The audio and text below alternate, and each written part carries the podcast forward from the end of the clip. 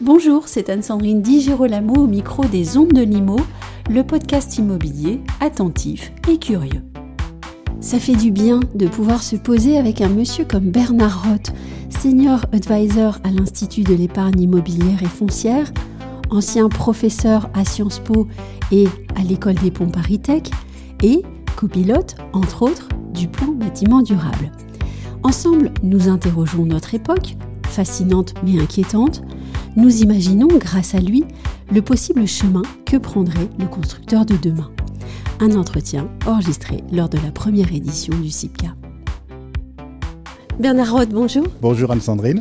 Les périodes de transition ont toujours été euh, dans l'histoire euh, à la fois difficiles et exaltantes. Comment est-ce que vous, vous décrivriez notre époque et comment parler de l'année ou même de l'été 2022 Pour euh, un boomer comme moi, oui. J'estime que c'est une incroyable chance d'assister avec conscience oui. à un tel bouleversement de société parce que je crois qu'il est absolument vertigineux. D'ailleurs, euh, je n'invente rien parce que quand, euh, au premier colloque de la Fondation Palladio, il y a maintenant 12 ans, nous avons fait venir Michel Serres, oui. euh, il a conclu en disant euh, Nous sortons du Moyen-Âge. Il a dit nous, nous entrons dans la société des urbains le monde est en train de s'urbaniser. Et la différence, et d'autre part la différence entre celui qui habite dans la ville et celui qui habite à 3 km de la ville, c'est-à-dire autrefois euh, le citadin et le paysan, n'existe à peu près plus, c'est le même mode de vie. Donc de tout point de vue, nous sommes entrés dans la société des urbains, et disait-il, de mon point de vue, c'est la fin du Moyen Âge. Alors, est-ce que cette fin du Moyen Âge va vers la barbarie ou va vers la Renaissance? Il nous disait, je n'en ai pas la moindre idée, les deux sont à peu près aussi probables l'une que l'autre. Et je crois que ce à quoi nous assistons ces dernières années, peut-être même cet été, confirme que euh, on ne sait pas exactement où le dé va s'arrêter de rouler et sur quel numéro il va sortir. C'est à la fois extraordinairement exaltant, notamment par rapport aux jeunes générations. Euh, c'est à la fois, par moments, euh, très inquiétant aussi. J'aime beaucoup euh, votre manière de poser les choses puisque vous parlez de changement de société.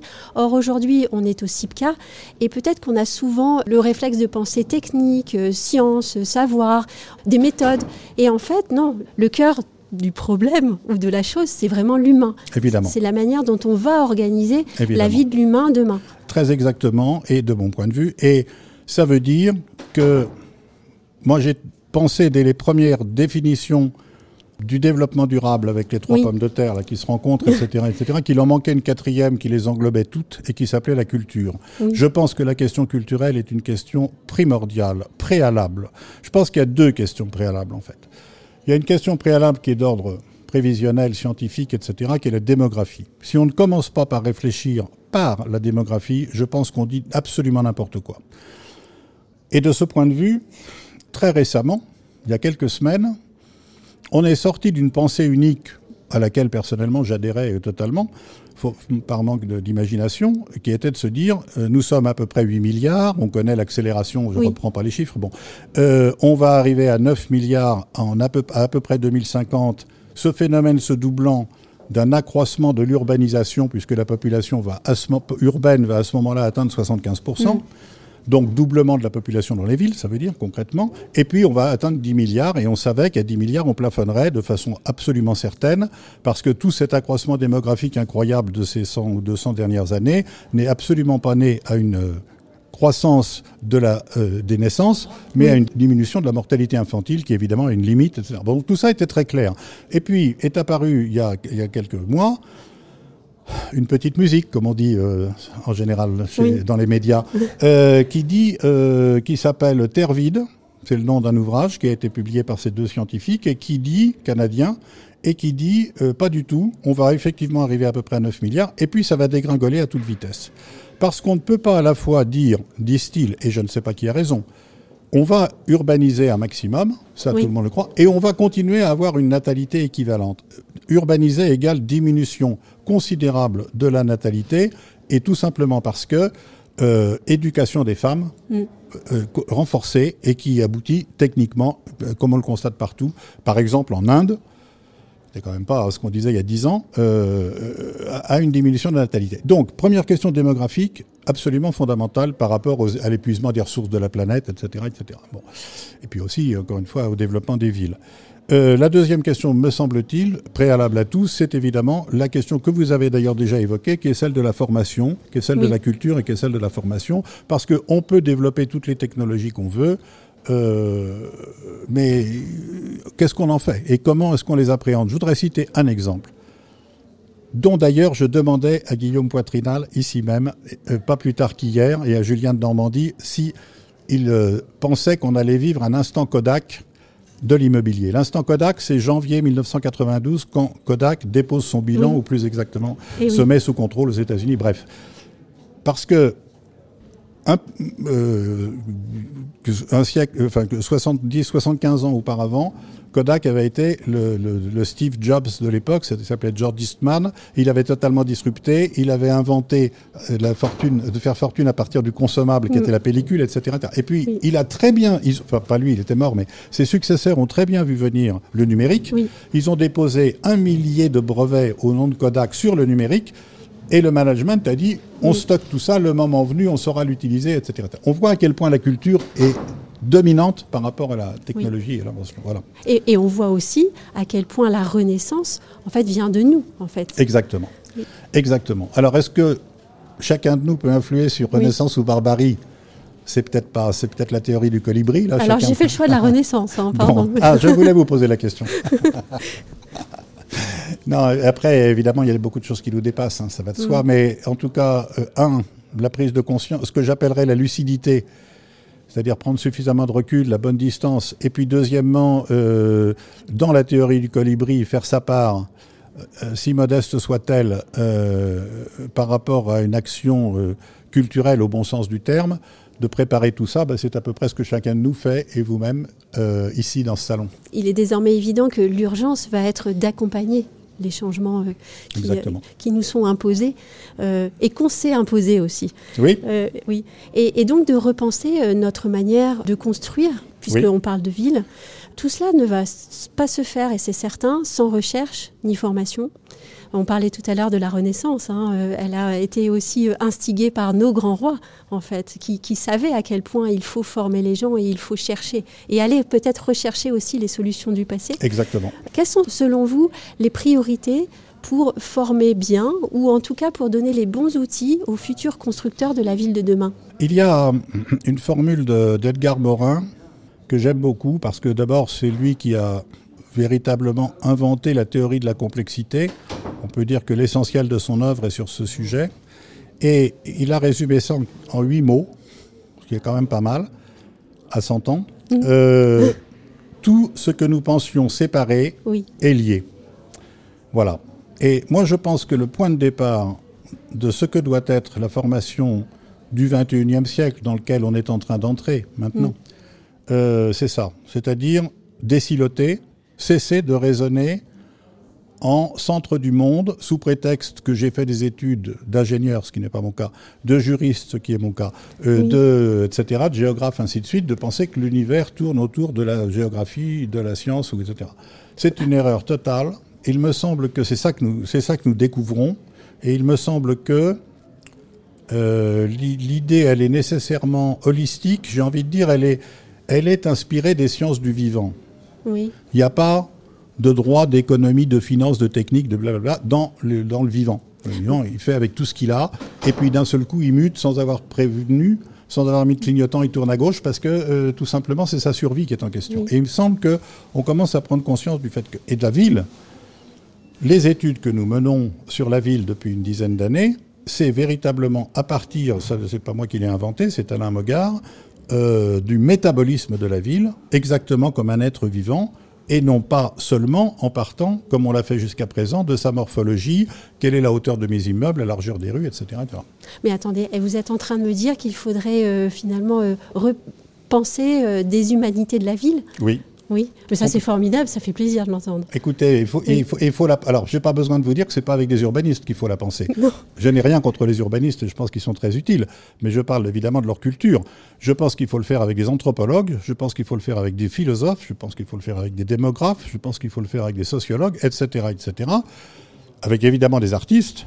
Des littéraires? Évidemment des littéraires, des poètes, mais bien entendu, et aussi avec des économistes et aussi avec des techniciens et aussi avec des urbanistes et aussi avec des architectes. Bon, il y avait pas de, mais, mais avec l'idée qu'il y a véritablement, bien au-delà d'une intelligence collective, une sensibilité collective, et que ça, ça change absolument tout. Et d'ailleurs, puisqu'on s'interroge tant sur la durabilité, c'est pas tout à fait idiot d'acheter un rétroviseur. Qu'est-ce qui a duré? Qu'est-ce qui a traversé le temps? Parce qu'à traversé le temps, c'est pas ce qui était beau et seulement beau, c'est pas ce qui était solide et seulement solide, etc., etc. C'est ce qui permettait de faire précisément cet ensemble, alors avec les conditions de l'époque, parce que bien évidemment dans l'Antiquité il y avait l'esclavage, enfin, etc. Vous comprenez bien ce qu'on veut dire. On va pas bon, mais la société pour laquelle c'était organisé, elle était bâtie autour d'une cité qui était faite pour que tout le monde y trouve son compte. Oui. Voilà. Et ça, on l'a perdu complètement. Et je ne suis pas persuadé qu'on le retrouve en disant je vais faire des forêts en plein milieu des villes, etc. Je n'ai pas d'avis là-dessus, je ne sais pas si c'est bien. Non, mais ça, ce sera utile, ça fait pas de mal en tout cas. Oui, mais j'ai envie de vous dire très amicalement, je m'en fous. C'est pas ça le problème. Le problème, c'est. Euh, il y, a une magnifique. Euh, c'est refonder la cité. Oui, il y a une magnifique sociologue urbaine qui s'appelle Sonia Lavadino, je ne sais pas si vous la connaissez, suisse, euh, qui euh, explique que finalement l'espace public et la tarte à la crème d'aujourd'hui, à juste titre, parce que bien évidemment c'est là que les gens se rencontrent, elle dit ça n'a pas beaucoup d'intérêt de réfléchir à, l'espace public si on ne réfléchit pas à sa temporalité. Mm. À 6 heures du matin, c'est pas la même chose qu'à 2 heures de l'après-midi, etc., etc. Et donc, rien que là, on voit à quel point il faut mélanger du sucré et du salé, hein, ce qu'on ne faisait pas à toutes les époques. La question d'après, c'est celle-ci. On a quand même des écoles, des universités qui sont organisées d'une manière qui peut-être ne correspond pas à, la vision que vous nous proposez. Comment est-ce qu'on fait pour, euh, assez vite finalement, puisque l'urgence est là, organiser les choses et, former les jeunes? Je ne sais pas répondre à cette question parce que je connais un peu ce milieu. Oui. Je n'en connais pas le plus conservateur alors, je ne suis pas, euh, pas, dans la langue de bois. Hein. Euh, je n'en connais pas depuis. c'est pour ça que je vous pose la question, en fait. Je le sens bien. Je vais essayer de ne pas vous décevoir. Euh, je n'en connais pas de plus cruel. Hmm. J'ai pensé pendant 40 ans de vie professionnelle que la vie de l'entreprise était une vie sauvage, cruelle, où les, la lutte pour les postes était importante. Mais c'est de l'eau de rose quand je vois ce qui se passe à l'université dans laquelle il n'y a aucun enjeu personnel. Hein. Hmm. J'assiste à ça en spectateur, je personnellement. Bon. Mais euh, c'est absolument hallucinant. Il y a très peu de postes au-dessus.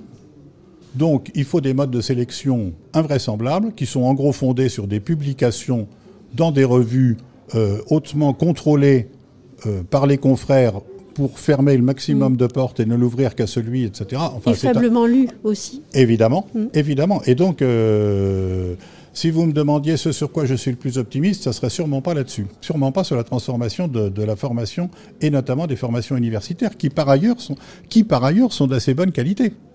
C'est là qu'est tout le paradoxe. C'est-à-dire que évidemment que dans leur spécialité, on a affaire à des gens qui sont topissimes. Mm. Le problème, c'est qu'on n'est plus dans un monde de spécialistes. Et puisqu'ici, on a beaucoup de promoteurs à ce salon, ils savent tous que on ne construit pas une opération de promotion immobilière en prenant le meilleur architecte, le meilleur euh, notaire, euh, le meilleur ingénieur thermicien, euh, le meilleur, etc., etc., etc., économiste, en les mettant autour de la table et en leur disant voilà, c'est 12 avenue de rue de Vaugirard, je sais pas quoi, allez-y, je vous laisse faire, je reviens dans 3 heures.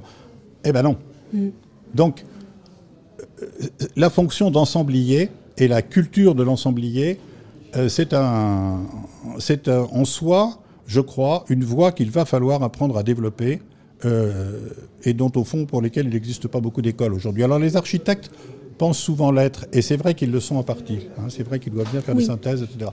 Mais je crois que euh, l'irruption de, Enfin, peu d'architectes sont spécialistes en démographie, euh, etc. Bon, il y a l'irruption d'un certain nombre de grandes données aujourd'hui remet les choses en question. On va dire que les ensembliers sont peut-être le creuset d'une nouvelle vision de la construction. Vous appelez une sorte de, création d'humanité, on va dire, d'un retour à, une autre vision de, de, la formation, de la recherche et d'être dans la société française. Vous, touchez du doigt, euh, c'est certainement l'être avant l'avoir. Alors ça, c'est une révolution culturelle absolument hallucinante. Rien qu'en prononçant ces deux mots, on mesure bien à quel point on est en train de changer totalement de paradigme. Bon. Parce que la question n'est pas forcément de construire 500 000 logements mm. chaque année de plus. Euh, je, ne sous-estime absolument pas l'horreur, le, drame, etc., des gens qui sont sans abri, etc. Mais sauf que ces 500 000 logements, ils ne les concernent absolument pas. Et que finalement, dans la pratique, les 300 000 qu'on construit, il y a une partie de logement social qui correspond à des critères que tout le monde connaît, et puis il y a, des, puis le reste, c'est pour les riches. Donc, euh, c'est pour les riches qui veulent s'enrichir, en plus, qui pensent s'enrichir en faisant ça. Donc, on voit bien que c'est pas, c'est pas ça. Euh, une des questions qu'on se pose au plan bâtiment durable, sur lequel on va prochainement d'ailleurs publier, allez, je le dis, qu'on avait imaginé d'appeler construire moins. Ah. Et puis, euh, pour avoir une chance d'être lu au-delà du titre, on a décidé de parler de sobriété immobilière. Mais enfin. Ah, mais moi, je préférais euh, construire moins. Mais moi aussi. Parce que votre histoire des 500 000 logements, on l'entend tellement que.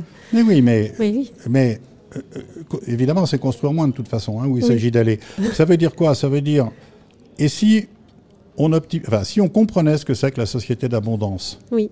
défunte, qui est en train d'agonir, d'agoniser, je ne sais pas comment on dit, c'est-à-dire on n'est plus avec tout est, tout est possible, tout est illimité, tout est sans fin, etc. etc. Donc c'est la course permanente qui va le plus vite et tout.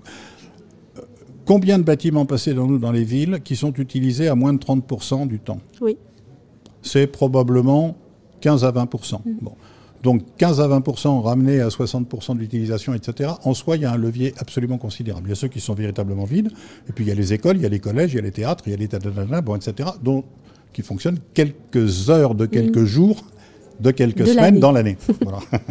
bon, donc c'est pas pour. Euh, je suis pas euh, un, fervent partisan de la Corée du Nord. Hein. Euh, c'est pas ça que je veux dire. Ce que je veux dire, c'est que porter la réflexion, détourner nos regards sur des statistiques, des projections de courbes, etc., pour aller toujours plus loin, et se poser des questions anthropologiques, c'est-à-dire est-ce que nous pourrions vivre aussi bien et peut-être mieux avec apparemment moins mais utilisé avec. Guillaume Poitrinal, je lui posais hier la question par provocation, parce que je sais son dégoût de, du truc. Je lui disais Qu'est-ce que tu as à nous dire sur la décroissance? Ah, Je viens d'écrire 245 pages contre, etc. Il n'y a rien de plus débile. La croissance et la décroissance, c'est la pauvreté. Et il dit Par contre, il y a une chose qu'il faut dire c'est que c'est la croissance de quoi? Il dit Si c'est la croissance du nombre, évidemment que c'est absurde. Parce que quand on nous dit nos caddies débordent d'objets, de trucs qui servent à d'une partie sert à rien, il en faut rien, je suis 100% d'accord avec ça. Mm. Et donc la décroissance de ça, je suis d'accord avec ça. En revanche, la décroissance des richesses qui permettent de faire des choses. Bon, c'est intéressant comme point de vue. Mm. On a tous ça dans nos mémoires, on a tous vu nos grands-parents, nos arrière-grands-parents vivre avec beaucoup moins. Évidemment. Et sembler tellement plus heureux en plus. Oui, oui. Donc on a, on a, vraiment beaucoup de choses à, repenser. non, mais il y, a eu probablement, enfin ça, ça je crois que c'est assez évident pour tout le monde, si on veut bien y réfléchir deux minutes, un espèce de booster de la consommation et de la surconsommation et donc de la consommation inutile, etc., à travers euh, la réclame, la publicité, blablabla, que, euh, et, la manipulation des foules, je ne vais pas prendre l'antenne trop longtemps, mais j'ai beaucoup de choses à dire là-dessus, euh, parce qu'il y a eu des grands théoriciens qui ont quand même été, qui étaient des véritables génies de la manipulation des foules, et, et, qui, qui l'ont en particulier appliqué au commerce, et à la consommation. Et c'est pas étonnant que 30 ou 40 ans plus tard, ça donne ce que ça donne. Oui. Et puis une dernière question. Tout à l'heure, on a parlé de l'être. Il y a peut-être aussi le savoir à remettre en valeur. Le goût d'apprendre, on l'a vraiment perdu. Oui, vous avez raison. C'est même un paradoxe, c'est même un sacré paradoxe de se dire que au moment où enfin on a, on a atteint un rêve que qu'aucun des, grands penseurs de la Renaissance n'aurait espéré, c'est-à-dire euh, euh, j'ai 24 heures sur 24, 365 jours par an, la réponse à toutes les questions que je me pose au bout d'un petit machin de rien du tout en appuyant sur le bouton. Bon c'est quand même incroyable. Donc, donc une capacité à développer le savoir qui est absolument mm. illimitée. Au fond, une bibliothèque universelle, etc. Et on a tous la possibilité de, penser à cette ville de demain, au fond, alors qu'on qu'on est complètement démunis. Exactement. Et, et, en même temps, on a peut-être perdu un peu du goût d'apprendre. Oui. Merci beaucoup, Bernard Roth. Merci.